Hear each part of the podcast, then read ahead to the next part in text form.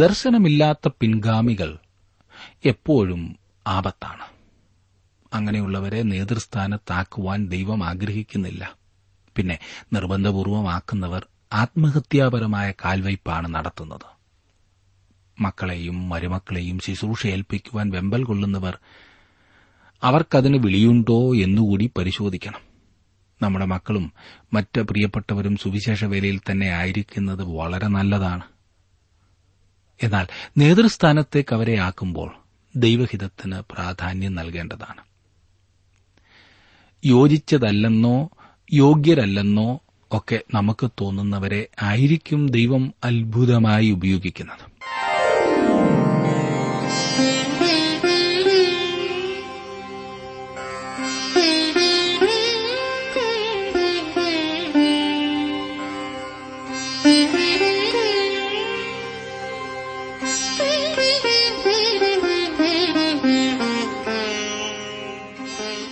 T W ആറിന്റെ വേദപഠന class ആരംഭിക്കുകയാണ്. ജീവസന്ദേശം. ജീവസന്ദേശ വചന പഠന ക്ലാസ്സിലെ ഇന്നത്തെ പാഠഭാഗം ആവർത്തന പുസ്തകം അധ്യായം മുപ്പത്തിയൊന്ന്. ബ്രദർ ജോർജ് ഫിലിപ്പ് പഠിപ്പിക്കുന്നു. പ്രാർത്ഥനയോടെ നമുക്ക് ശ്രദ്ധിക്കാം.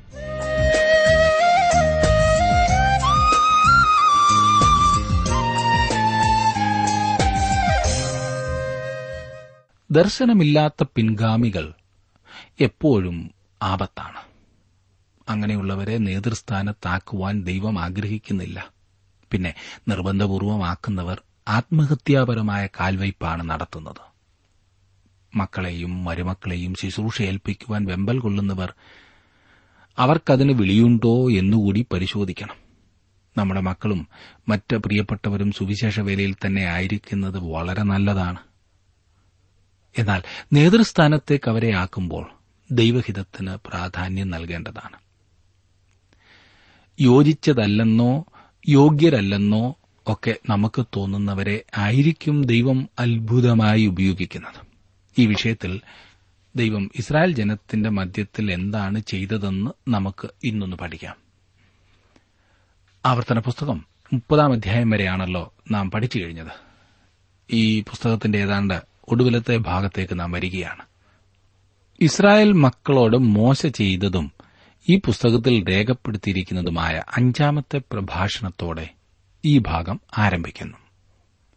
മോശയുടെ അന്തിമമായ നിർദ്ദേശങ്ങളാണ് ഈ ഭാഗത്ത് പ്രധാനമായും നാം കാണുന്നത്. മോശയുടെ ജീവിതത്തിന്റെ അന്തിമ ഘട്ടത്തിലേക്കാണ് നാം വന്നു തീരിക്കുന്നതെന്ന് ഞാൻ പറഞ്ഞല്ലോ. ഇവിടെ വരെയുള്ള വേദപുസ്തക ഭാഗം മുഴുവനും മോശയാണ് എഴുതിയത്. ഇതിൽ വലിയൊരു പങ്കും മോശയെ സംബന്ധിക്കുന്നതാണ്. മിസ്രൈമിൽ നിന്ന് അവർ പുറപ്പെട്ടു പോകുന്നതിന് ശേഷം മോശ ഒരു സുപ്രധാന വ്യക്തിയായിരുന്നു.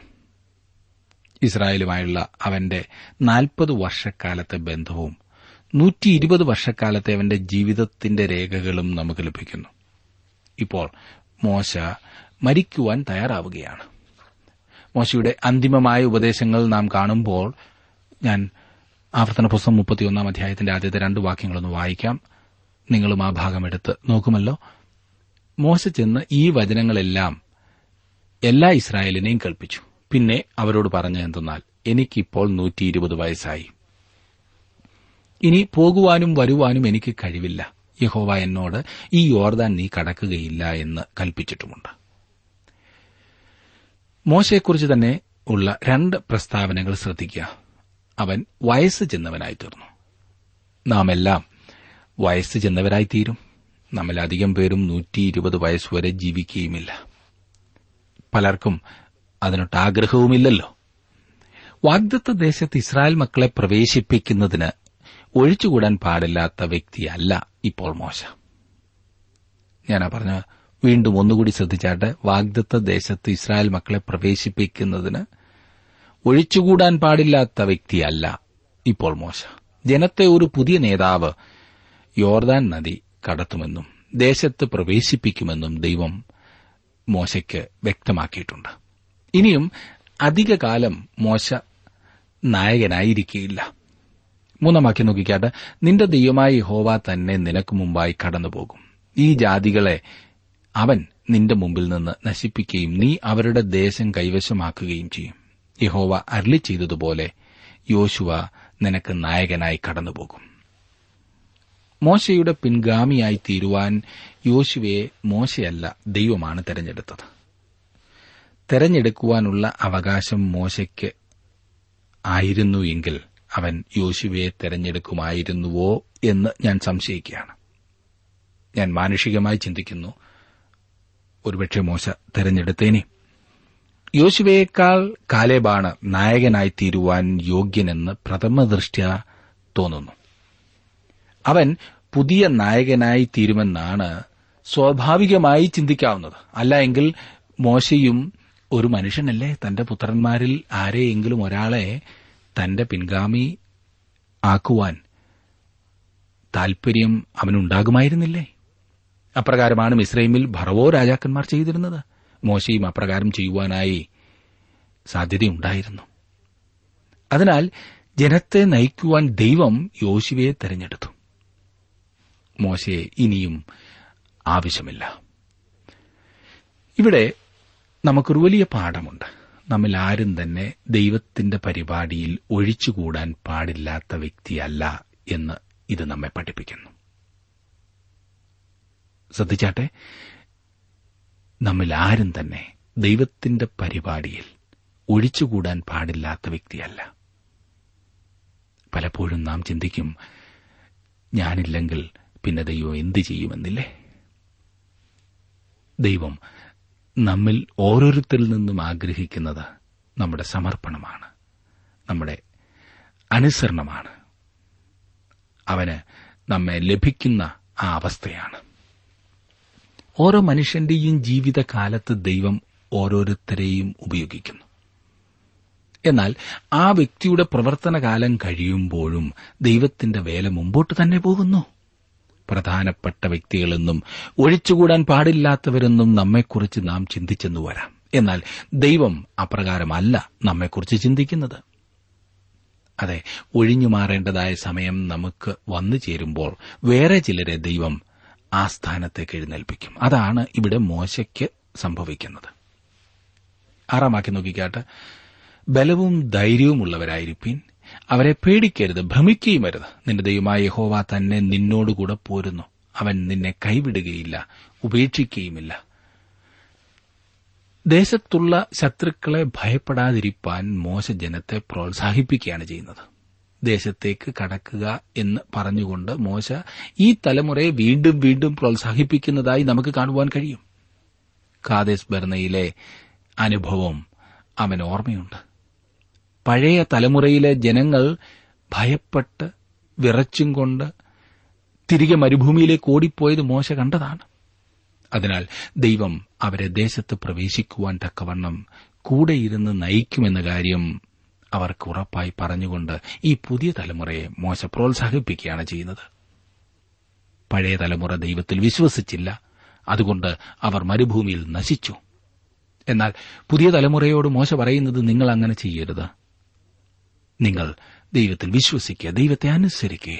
ഏഴാം വാക്യത്തിൽ നാം വായിക്കുന്നത്, പിന്നെ മോശ യോശുവയെ വിളിച്ചു എല്ലാ ഇസ്രായേലും കാണുക, അവനോട് പറഞ്ഞത് എന്തെന്നാൽ, ബലവും ധൈര്യവുമുള്ളവനായിരിക്കാം, യഹോവ ഈ ജനത്തിന് കൊടുക്കുമെന്ന് അവരുടെ പിതാക്കന്മാരോട് സത്യം ചെയ്ത ദേശത്തേക്ക് നീ അവരോട് കൂടെ ചെല്ലും, അതിനെ അവർക്ക് വിഭാഗിച്ചു കൊടുക്കും. ഇത് നല്ല കാര്യമാണ്, അപ്രകാരമാണ് ചെയ്യേണ്ടതും. അവൻ ജനത്തിന്റെ മുമ്പിൽ വെച്ച് യോശുവയെ പ്രോത്സാഹിപ്പിക്കുന്നു. യോശുവയെ പ്രോത്സാഹിപ്പിക്കുന്നതിൽ കൂടി അവൻ ജനത്തെയാണ് പ്രോത്സാഹിപ്പിക്കുന്നത്. എട്ടാം വാക്യത്തിൽ നാം വായിക്കുന്നത്, യഹോവ തന്നെ നിനക്ക് മുമ്പായി നടക്കുന്നു, അവൻ നിന്നോട് കൂടെയിരിക്കും, നിന്നെ കൈവിടുകയിൽ ഉപേക്ഷിക്കുകയുമില്ല, നീ പേടിക്കരുത്, ഭ്രമിക്കുകയും അരുത്. യെശയ്യാവിനും പഠിക്കേണ്ടിയിരുന്നതായ പാഠം ഇതുതന്നെയായിരുന്നു. യെശയ്യാപ്രവചനത്തിന്റെ ആറാം അധ്യായം ഇപ്രകാരം ആരംഭിക്കുന്നു എന്ന കാര്യം ഓർക്കുക. ഉസിയ രാജാവ് മരിച്ച ആണ്ടിൽ കർത്താവ് ഉയർന്നും പൊങ്ങിയുമുള്ള സിംഹാസനത്തിലിരിക്കുന്നത് ഞാൻ കണ്ടു. പാവം യെശയ്യാവ്. ഉസിയാവ് ഒരു നല്ല രാജാവായിരുന്നു. ഇതാ ഇപ്പോൾ അവൻ മരിച്ചു പോയിരിക്കുന്നു. സംഗതികൾ കുഴപ്പത്തിലാകുമെന്ന് യെശയ്യാവ് ചിന്തിച്ചു. വേറൊരു രാജാവ് വരികയും ജനത്തിന്റെ കാര്യം അവതാളത്തിലാകുകയും ചെയ്യും. എന്നാൽ അവൻ ദേവാലയത്തിൽ ചെന്നപ്പോൾ എന്താണ് കണ്ടത്? ഇസ്രായേലിന്റെയും യഹൂദയുടെയും യഥാർത്ഥ രാജാവായ ദൈവം അപ്പോഴും സിംഹാസനത്തിലിരിക്കുന്നതായി അവൻ കാണുന്നു. അവൻ മരിച്ചിട്ടില്ല, അവന് രോഗം പിടിച്ചിട്ടില്ല. ഉസിയ രാജാവ് മരിച്ചുപോയെങ്കിലും ദൈവം ജീവിക്കുന്നു എന്ന കാഴ്ച, ആ ഉറപ്പ്, ആ ദർശനം യെശയ്യാവ് മനസ്സിലാക്കുകയും അതവനെ ധൈര്യപ്പെടുത്തുകയും ചെയ്തു. ഒൻപതാം വാക്യത്തിൽ നാം കാണുന്നത്, അനന്തരം മോശ ഈ ന്യായപ്രമാണം എഴുതി യഹോവയുടെ നിയമപ്പെട്ടകം ചുമക്കുന്ന ലേവ്യരായ പുരോഹിതന്മാരെയും ഇസ്രായേലിന്റെ എല്ലാ മൂപ്പന്മാരെയും ഏൽപ്പിച്ചു. മോശ പറഞ്ഞ വചനങ്ങൾ എന്ന് പറഞ്ഞുകൊണ്ടാണ് ആവർത്തന പുസ്തകം ആരംഭിക്കുന്നത് എന്ന കാര്യം ഓർക്കുന്നുണ്ടല്ലോ. മോശ പറഞ്ഞതും പിന്നീട് രേഖപ്പെടുത്തിയതുമായ ഏകദേശം എട്ട് പ്രഭാഷണങ്ങൾ ഈ പുസ്തകത്തിലുണ്ട്. ഈ ന്യായപ്രമാണത്തിന്റെ എഴുത്തുകാരൻ മോശയാണ്. എന്താണ് സംഭവിപ്പാൻ പോകുന്നത് എന്ന് ദൈവം ഇവിടെ മോശയോട് പറയുന്നു. ദൈവം മനുഷ്യ സ്വഭാവത്തെ അറിയുന്നവനാണ്. അവൻ എന്റെയും താങ്കളുടെയും സ്വഭാവം വ്യക്തമായി അറിയുന്നു. അവൻ നമ്മെ തന്നോട് അടുപ്പിച്ച് നിർത്തിയില്ല എങ്കിൽ, പ്രിയ സുഹൃത്തെ, അടുത്ത പത്ത് മിനിറ്റിനുള്ളിൽ തന്നെ ഞാനും നിങ്ങളും ദൈവത്തിങ്കിൽ നിന്ന് നടന്ന് നടന്നകന്നു പോകും. പിന്നീട് ദൈവം മോശയോട് പറയുന്നത് എന്താണെന്ന് ശ്രദ്ധിക്കുക. പതിനാല് മുതലുള്ള വാക്യങ്ങൾ ഞാനൊന്ന് വായിക്കാം. മുപ്പത്തിയൊന്നാം അധ്യായത്തിന്റെ പതിനാല് മുതലുള്ള വാക്യങ്ങൾ. അനന്തരം യഹോവ മോശയോട്, നീ മരിപ്പാനുള്ള സമയം അടുത്തിരിക്കുന്നു. ഞാൻ യോശുവയ്ക്ക് കൽപ്പന കൊടുക്കേണ്ടതിന് അവനെ വിളിച്ച് നിങ്ങൾ സമാഗമന കൂടാരത്തിങ്കൽ വന്നു നിൽപ്പീൻ എന്ന് കൽപ്പിച്ചു. അങ്ങനെ മോശയും യോശുവയും ചെന്ന് സമാഗമന കൂടാരത്തിങ്കൽ നിന്നു. അപ്പോൾ യഹോവ മേഘസ്തംഭത്തിൽ കൂടാരത്തിങ്കൽ പ്രത്യക്ഷനായി. മേഘസ്തംഭം കൂടാരവാതിലിനും മീതെ നിന്നു. യഹോവ മോശയോട് അരുളി ചെയ്തതെന്തെന്നാൽ, നീ നിന്റെ പിതാക്കന്മാരെ പോലെ നിദ്ര പ്രാപിക്കും. എന്നാൽ ഈ ജനം പാർപ്പാൻ ചെല്ലുന്ന ദേശത്തിലെ നിവാസികളുടെ അന്യദൈവങ്ങളെ പിൻചെന്ന് പരസംഗം ചെയ്യുകയും എന്നെ ഉപേക്ഷിച്ച് ഞാൻ അവരോട് ചെയ്തിട്ടുള്ള എന്റെ നിയമം ലംഘിക്കുകയും ചെയ്യും. എന്റെ കോപം അവരുടെ നേരെ ജ്വലിച്ചിട്ട് ഞാൻ അവരെ ഉപേക്ഷിക്കുകയും എന്റെ മുഖം അവർക്ക് മറയ്ക്കുകയും ചെയ്യും. അവർ നാശത്തിനിരയായിത്തീരും. അനേകം അനർത്ഥങ്ങളും കഷ്ടങ്ങളും അവർക്ക് ഭവിക്കും. നമ്മുടെ ദൈവം നമ്മുടെ ഇടയിൽ ഇല്ലായ്ക കൊണ്ടല്ലയോ ഈ അനർത്ഥങ്ങൾ നമുക്ക് ഭവിച്ചത് എന്ന് അവർ അന്ന് പറയും.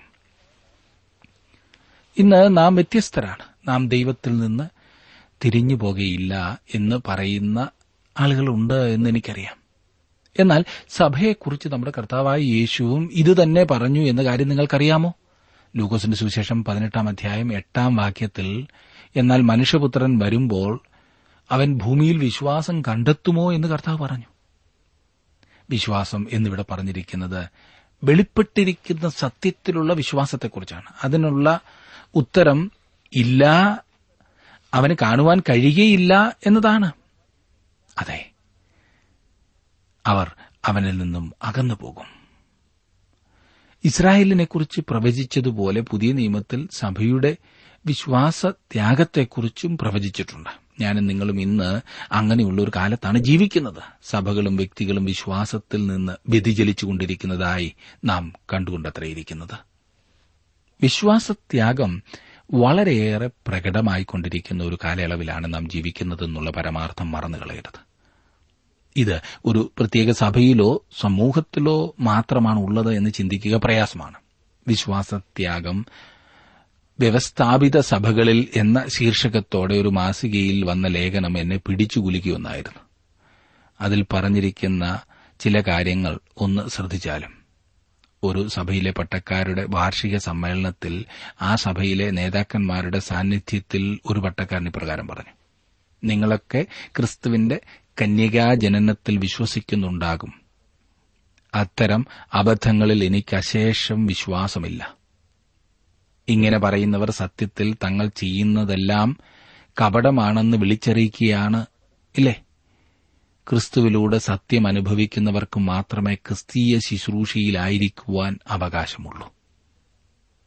മറ്റ് ഗുരുക്കന്മാരെ പോലെ ക്രിസ്തുവും ഒരു ഗുരു മാത്രമാണെന്ന് പ്രസംഗിക്കുന്ന, പഠിപ്പിക്കുന്ന നേതാക്കന്മാർ വലിയ ശിക്ഷ വാങ്ങിക്കിട്ടും. ക്രിസ്തുവിനെ പ്രസംഗിക്കേണ്ട പല നേതാക്കന്മാരും വിഷയമില്ലാഞ്ഞോ അനുഭവമില്ലാഞ്ഞോ എന്നറിയില്ല, വേറെ പലരുടെയും സ്തുതിപാഠകരായി കഴിയുന്നു. എന്നാൽ പിന്നെ ഈ ലേബൽ അങ്ങ് മാറ്റിവെച്ചിട്ടാകരുതോ. ആരെയും വിമർശിക്കുന്നതിൽ സുഖം തോന്നിയിട്ടല്ല, മനസ്സിന്റെ ഭാരം കൊണ്ട് പറഞ്ഞു എന്ന് മാത്രം. വിശ്വാസത്യാഗം വളരെയേറെ നടമാടുന്നൊരു കാലയളവ്.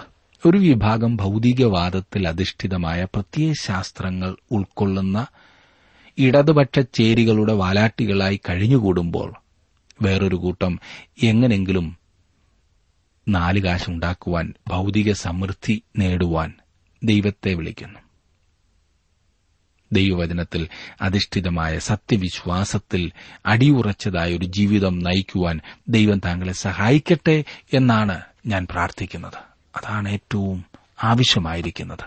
നാം വളരെ സൂക്ഷ്മതയുള്ളവരായിരിക്കുകയും ദൈവമേ എന്നെ നിന്നോട് ചേർന്നിരിക്കുവാൻ സഹായിക്കണമേ എന്ന് പ്രാർത്ഥിക്കുകയും ചെയ്യേണ്ടത് അത്യാവശ്യമായ കാര്യമത്രേ. അതാണ് നാം എപ്പോഴും ചെയ്യേണ്ടത്. കാരണം നമുക്ക് സ്വയമായി അങ്ങനെ ദൈവത്തോട് അടുത്തിരിക്കുവാൻ സാധിക്കില്ല. സ്വന്തം പരിശ്രമം കൊണ്ട് നാം അകന്നകന്നകന്നു പോകുക മാത്രമേ ഉള്ളൂ എന്ന് മറക്കരുത്. പത്തൊൻപത് മുതൽ ഇരുപത്തിയൊന്ന് വരെയുള്ള വാക്യങ്ങൾ നോക്കിക്കാട്ടെ. ആകയാൽ ഈ പാട്ട് എഴുതി ഇസ്രായേൽ മക്കളെ പഠിപ്പിക്കുക. ഇസ്രായേൽ മക്കളുടെ നേരെ ഈ പാട്ട് എനിക്ക് സാക്ഷിയായിരിക്കേണ്ടതിന് അതവർക്ക് വായ്പാഠമാക്കി കൊടുക്കുക. ഞാൻ അവരുടെ പിതാക്കന്മാരോട് സത്യം ചെയ്തതായി പാലും തേനും ഒഴുകുന്ന ദേശത്ത് അവരെ എത്തിച്ച ശേഷം അവർ തിന്നു തൃപ്തരായി തടിച്ചിരിക്കുമ്പോൾ അന്യദൈവങ്ങളുടെ അടുക്കലേക്ക് തിരിഞ്ഞ് അവയെ സേവിക്കുകയും എന്റെ നിയമം ലംഘിച്ച് എന്നെ കോപിപ്പിക്കുകയും ചെയ്യും. എന്നാൽ അനേകം അനർത്ഥങ്ങളും കഷ്ടങ്ങളും അവർക്ക് ഭവിക്കുമ്പോൾ അവരുടെ സന്തതിയുടെ വായിൽ നിന്നും മറന്നുപോകാത്ത ഈ പാട്ട് അവരുടെ നേരെ സാക്ഷ്യം പറയും. ഞാൻ സത്യം ചെയ്ത ദേശത്ത് അവരെ എത്തിക്കും മുമ്പേ ഇന്ന് തന്നെ അവർക്കുള്ള നിരൂപണങ്ങളെ ഞാൻ അറിയുന്നു. സംഗീതം ഒരു പ്രധാനപ്പെട്ട ഘടകമാണ്. സംഗീതം നമ്മയെല്ലാം വളരെ സ്വാധീനിക്കുന്നുണ്ട്. സംഗീതം കൊണ്ട് ഉദ്ദേശിച്ചിരിക്കുന്നത് അതിൽ കൂടി ജനങ്ങളെ കർത്താവായ യേശുക്രിസ്തുവിലേക്ക് ആകർഷിക്കണം എന്നുള്ളതാണ്. ഇന്ന് അനേകരും പണമുണ്ടാക്കുവാനുള്ള ഒരു മാർഗമായും പ്രശസ്തി പിടിച്ചുപറ്റുവാനായിട്ടുള്ള ഒരു മാർഗമായും മനുഷ്യരെ എങ്ങനെയെങ്കിലും ഒരു വിനോദത്തിൽ കൊണ്ടെത്തിക്കുന്നതിനുള്ള ഒരു മാർഗമായും ക്രിസ്തീയ സംഗീതത്തെ മാറ്റിക്കളഞ്ഞിരിക്കുന്നു. ഇത് വളരെ ശോചനീയമായ ഒരു അവസ്ഥയാണ്. എന്നാൽ കർത്താവായ യേശുക്രിസ്തുവിലേക്ക് മനുഷ്യരെ ആകർഷിക്കുന്നതിനു വേണ്ടി ഒരു ദൂത് അതിൽ അടങ്ങിയിരിക്കേണ്ടതാണ് ഓരോ ഗീതത്തിലും. എന്നാൽ ഇക്കാലത്ത് വളരെയധികം പ്രചാരത്തിലിരിക്കുന്ന ക്രിസ്തീയ ഗാനങ്ങളിൽ കൂടി ഉദ്ദേശം നിവർത്തിക്കുന്നുണ്ടോ എന്ന് നാം ശോധന ചെയ്യേണ്ടതത്രേ. അവ ആധുനിക തലമുറയ്ക്ക് ആകർഷകമായിരുന്നിരിക്കാം. എന്നാൽ കർത്താവായ യേശുക്രിസ്തുവിന്റെ സുവിശേഷം അവർക്ക് നൽകുവാൻ ഇവ ഉപകരിക്കുന്നുണ്ടോ എന്ന് നാം വളരെയേറെ ചിന്തിക്കേണ്ടതത്രേ. അടുത്ത അധ്യായത്തിൽ പാട്ട് നമുക്ക് കാണുവാൻ കഴിയും. ഇത് പാറയായ ക്രിസ്തുവിനെക്കുറിച്ചുള്ള പാട്ടാണ്. അപ്രകാരമുള്ള പാട്ടാണ് മോശ ഇസ്രായേൽ മക്കളെ പഠിപ്പിച്ചത്. ഇന്ന് നമുക്കും ആവശ്യമായിരിക്കുന്നത് ഈ പറഞ്ഞ വിധത്തിലുള്ള പാട്ടത്രേ. ഞാൻ ഇരുപത്തിനാല് മുതൽ ഇരുപത്തിയാറ് വരെയുള്ള വാക്യങ്ങൾ കൂടി വായിക്കാം. ശ്രദ്ധിച്ചാട്ടെ. മോശ ഈ ന്യായപ്രമാണത്തിലെ വചനങ്ങൾ മുഴുവനും ഒരു പുസ്തകത്തിൽ എഴുതി തീർന്നപ്പോൾ യഹോവയുടെ നിയമപ്പെട്ടകം ചുമക്കുന്ന ലേവ്യരോട് കൽപ്പിച്ചതെന്തെന്നാൽ, ഈ ന്യായപ്രമാണ പുസ്തകം എടുത്ത് നിങ്ങളുടെ ദൈവമായ യഹോവയുടെ നിയമപ്പെട്ടകത്തിനരികെ വെപ്പീൻ. അവിടെ അത് നിന്റെ നേരെ സാക്ഷിയായിരിക്കും. നിന്റെ മത്സര സ്വഭാവവും ദുശാഠ്യവും എനിക്കറിയാം. ഇതാ, ഇന്ന് ഞാൻ നിങ്ങളോടുകൂടെ ജീവിച്ചിരിക്കുമ്പോൾ തന്നെ നിങ്ങൾ യഹോവയോട് മത്സരികളായിരിക്കുന്നുവല്ലോ. എന്റെ മരണശേഷം എത്രയധികം നിങ്ങളുടെ ഗോത്രങ്ങളുടെ എല്ലാ മൂപ്പന്മാരെയും പ്രമാണികളെയും എന്റെ അടുക്കൽ വിളിച്ചുകൂട്ടുവിൻ. എന്നാൽ ഞാൻ ഈ വചനങ്ങൾ അവരെ പറഞ്ഞു കേൾപ്പിച്ച് അവരുടെ നേരെ ആകാശത്തെയും ഭൂമിയെയും സാക്ഷിവെക്കും. ഈ ന്യായപ്രമാണ പുസ്തകം എന്ന് പറഞ്ഞിരിക്കുന്നത് ശ്രദ്ധിക്കുക. ഇന്ന് നമ്മുടെ കയ്യിൽ ഉള്ളതുപോലെയുള്ള പുസ്തകം അല്ലായിരുന്നു അന്നുണ്ടായിരുന്നത് എന്ന കാര്യം നാം മനസ്സിലാക്കിയിരിക്കേണ്ടതാണ്.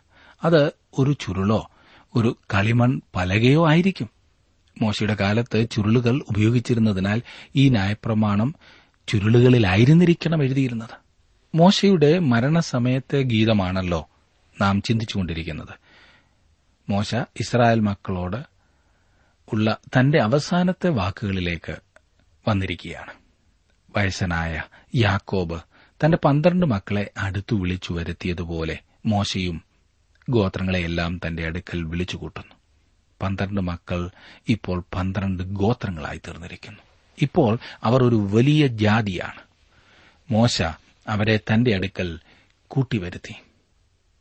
അതെ, നാം ഇരുപത്തിയേഴ് മുതൽ മുപ്പത് വരെയുള്ള വാക്യങ്ങളിൽ വായിക്കുമ്പോൾ അവൻ അവരോട് പറയുവാൻ പോകുന്നത് നാം കാണുന്നു.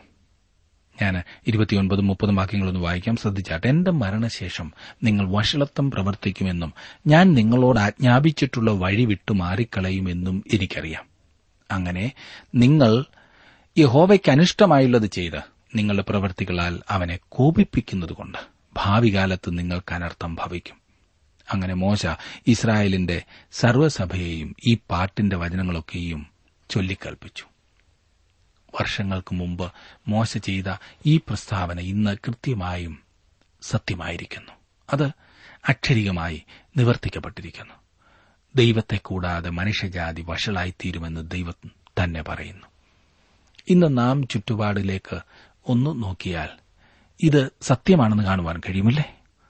ദൈവത്തെ വേണ്ടാത്തതായ, ദൈവവഴികളെ അവഗണിക്കുന്നതായ ഒരു വലിയ പങ്ക് ആളുകളെ നമുക്ക് കാണുവാൻ കഴിയും.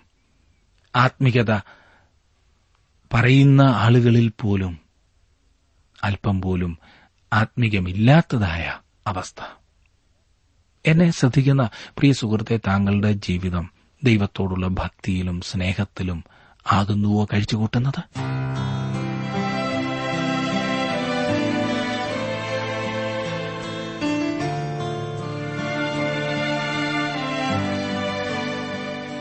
ഇന്നത്തെ ജീവസന്ദേശ പഠന ക്ലാസ്സിലൂടെ ഞങ്ങളെ ശ്രദ്ധിച്ച എല്ലാ പ്രിയ ശ്രോതാക്കളോടുമുള്ള നന്ദിയെ അറിയിക്കട്ടെ.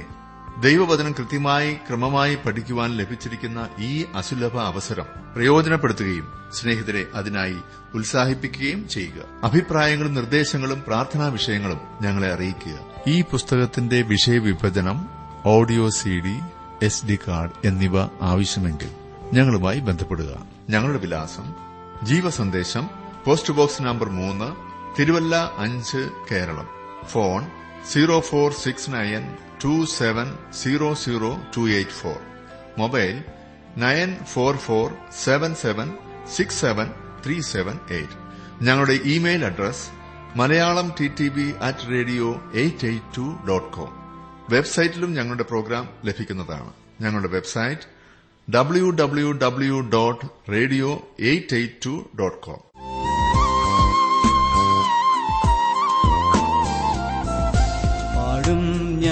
യേശുവിന് ജീവൻ പോവോളം നന്ദിയോടെ, ജീവൻ പോവോളം നന്ദിയോടെ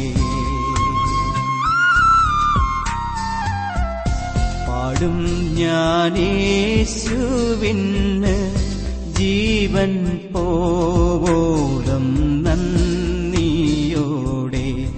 ജീവൻ പോവോളം നന്ദിയോടെ.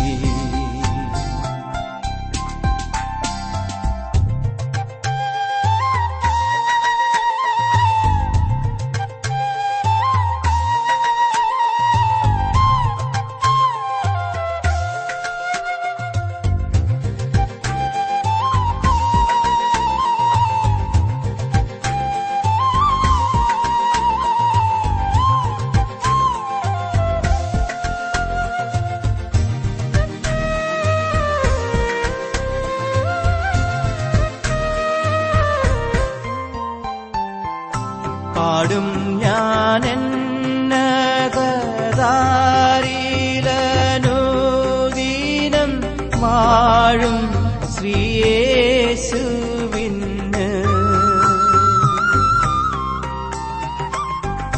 പാടും ഞാൻ എന്നീലനുദീനം വാഴും ശ്രീയേശുവിന്, ഒരു കേടും കൂടാതെ പാലിക്കും നാഥനെ പാടി സ്തുതിക്കുമെന്നും, ഒരു കേടും കൂടാതെ പാലിക്കും നാഥനെ പാടി സ്തുതിക്കുമെന്നും.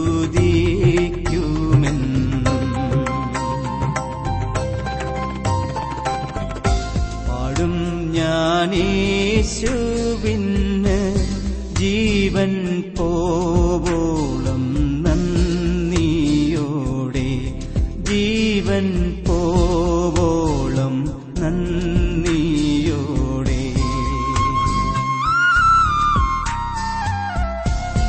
ചുറ്റും യേശുവിന് ജീവൻ പോവോളം നന്ദിയോടെ, ജീവൻ പോവോളം നന്ദിയോടെ.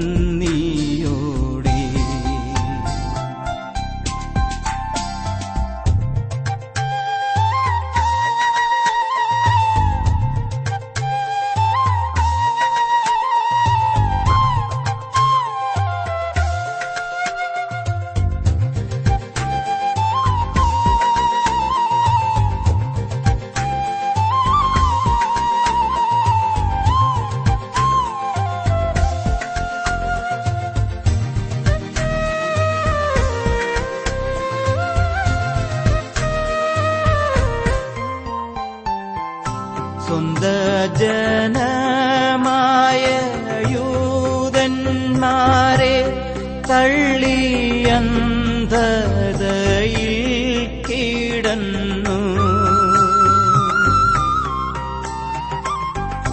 സ്വന്ത ജനമായ യൂതന്മാരെ തള്ളിയന്ധതയിൽ കിടന്നു, ബഹുസന്താപത്തോടുഴന്നീടും പുറജാതി സന്തതിയെ വീണ്ടോനെ, ബഹുസന്താപത്തോടുഴന്നീടും പുറജാതി സന്തതിയെ വീണ്ടോനെ.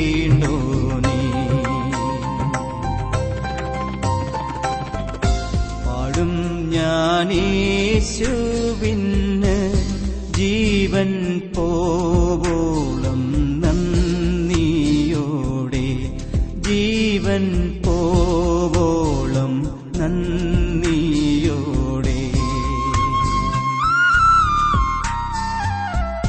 പാടും ഞാൻ യേശുവിന് ജീവൻ പോവോളം നന്ദിയോടെ, ജീവൻ പോവോളം നന്ദിയോടെ.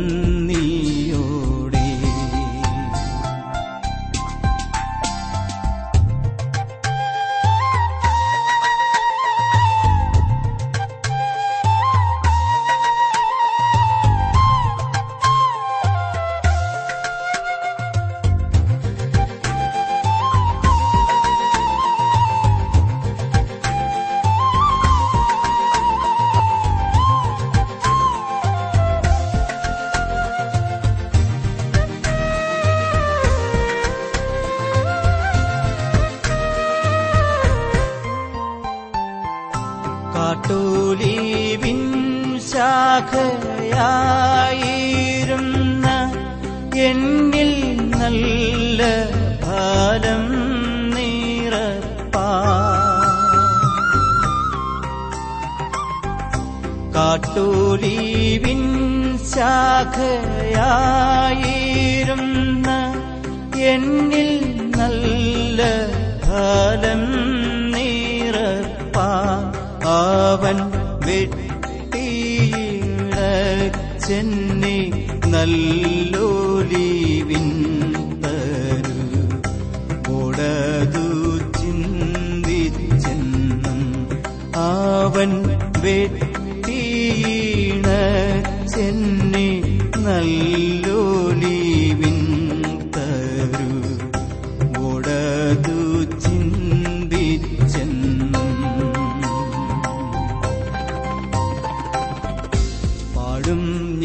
യേശുവിന് ജീവൻ പോവോളം നന്ദിയോടെ, ജീവൻ പോവോളം നന്ദിയോടെ. പാടും ഞാൻ യേശുവിന് ജീവൻ പോവോളം നന്ദിയോടെ, ജീവൻ പോ